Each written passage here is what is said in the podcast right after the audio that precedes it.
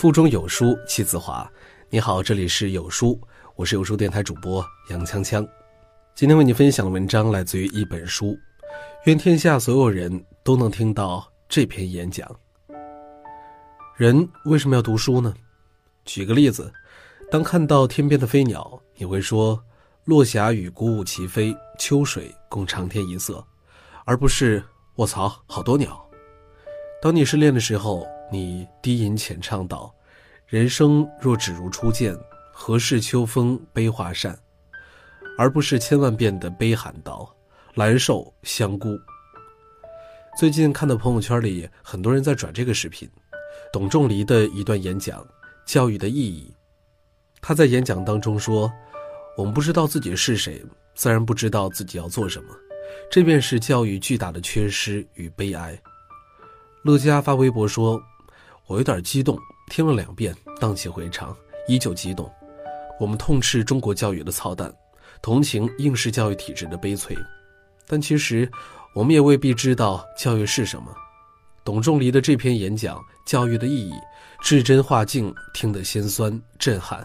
愿天下所有的老师们都能听到这篇演讲。董仲离的声音振聋发聩。曾经我们说读书无用。才学与财富不成正比，造就了这个社会浮躁的状态。然而，什么都可以浮躁，唯独教育不可以。是啊，正如他在演讲中所说的，我们生活在这个日益浮躁的社会，生活压力、竞争压力就像是大山一般压在我们的身上，以至于无暇去思考自己：我们是谁？我们想要做什么？前段时间，北京某煎饼大妈爆红网络，因为跟顾客发生争执，大妈硬气放言说：“我月入三万，怎么会少你一个鸡蛋呢？”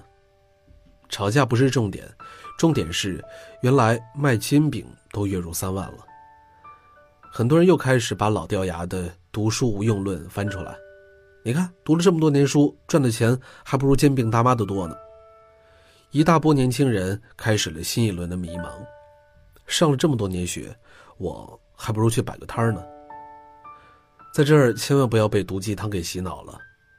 我告诉你，清晨当你还在与周公下棋的时候，大妈早早的就已经迎着朝阳出摊儿了。中午当你坐在写字楼里抱怨冷气不足的时候，大妈还站在烈日下摊着煎饼。傍晚当你挤着人潮下班回家的时候，大妈还是站在那儿摊着煎饼。打一个比方，一个小孩如果不上学，他七岁就可以放羊，长大了能够放一大群羊，但是他除了放羊，基本上干不了别的。如果小学毕业，在农村他可以用一些新技术种地，在城市可以搬到建筑工地打工做保安，也可以当一个小商小贩儿。小学的知识够用了。如果初中毕业，他就可以学习一些机械的操作；如果高中毕业，他就可以学习很多机械的修理。如果是大学毕业，他就可以设计高楼大厦、铁路桥梁。如果他硕士、博士毕业，他就有可能发明出一些我们原来没有用过的东西。通往幸福的道路有很多种，最简单的一种就是让自己变得更好，而读书是最快捷的方式。它能让人心生聪慧、宽厚质朴。精神丰盈又铿锵有力，这样才能够去爱自己以及别人。那些不爱读书的人，往往会输在急功近利上。还记得作家龙应台的那段话吗？孩子，我要求你读书用功，不是因为我要你跟别人比成绩，而是因为我希望你将来会拥有选择的权利，选择有意义、有时间的工作，而不是被迫谋生。当你的工作在你心中有意义，你就有成就感；当你的工作给你时间，不剥夺你的生活，你就有尊严。成就感和尊严给你快乐。要知道，读书的好处绝不是一朝一夕可以体现出来。读书对一个人潜移默化的影响，可能会长达几年，甚至是几十年。如今，太多的孩子为了分数，无比仓促的学习。太多老师为了声誉分外紧张的去教学，面对书本，首先只会问：这有什么用？这能让考试多加的分吗？一旦无用，就被当成杂书放弃在一旁。对于知识文化本身，却不做任何的思考探究。我在年轻的时候也总喜欢轻狂待世，总觉得读书苦而且无用，除了应付应试教育之外毫无用处。但经历了一定的人生阅历之后，才发现读书的可贵。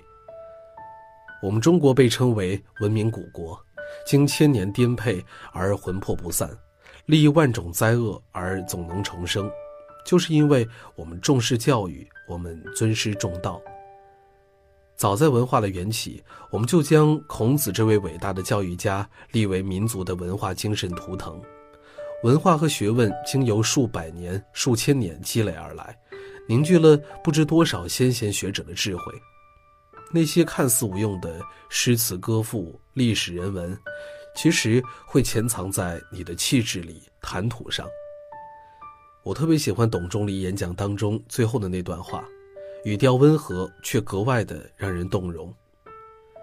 下一次我在讲课的时候，我还会在课堂的规定时间之内教给同学们答题的方法和技巧，但是我会多讲五分钟。我多讲五分钟的林语堂，多讲五分钟的许渊冲，多讲五分钟的王佐良。请不要再问我这有什么用。